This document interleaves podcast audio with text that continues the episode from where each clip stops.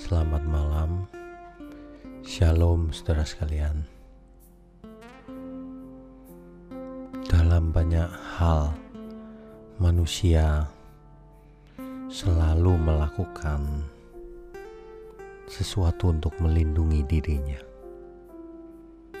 Contohnya, jika seseorang membeli asuransi ia rela membayar prem, preminya untuk mendapatkan apa? Mendapatkan proteksi, yaitu perlindungan.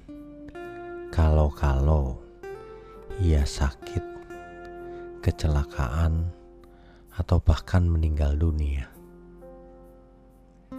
Ada orang yang bahkan mempunyai asuransi lebih dari satu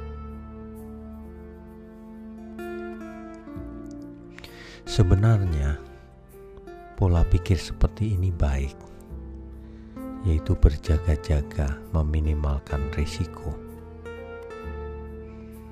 Tetapi ada yang lebih penting daripada proteksi di dunia ini,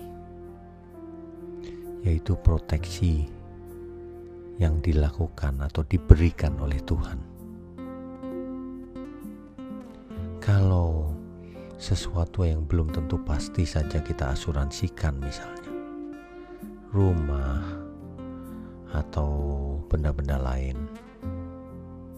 Nah, mengapa harta yang tak terhingga nilainya? Yaitu tubuh kita.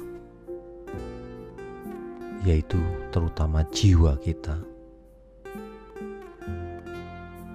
Lah kok tidak mencari asuransi supaya jika kita mati, kita diterima dalam kemah abadi.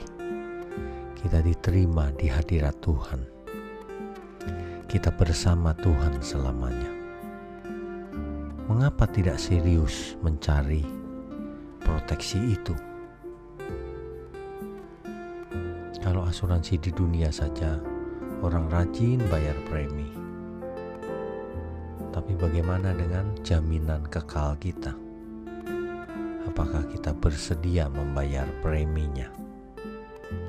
Sebab menjadi murid Tuhan itu ada harganya yang harus dibayar. Yang dimaksud harga di sini bukan hanya uang, bukan, tapi usaha kita, kesediaan kita untuk diubah kesediaan kita untuk bertobat lagi, dan kemudian kesediaan kita untuk belajar. Jika saudara mengerti prinsip asuransi, sudah seharusnya juga kita semua mengasuransikan keselamatan kita pada Tuhan. Membayar premi. Bagaimana caranya? Lakukan kehendak Tuhan. Kiranya ini mengingatkan kita semua agar kita terus belajar melakukan kehendak Tuhan. Itulah asuransi surgawi. Tuhan Yesus memberkati kita semua. Amin.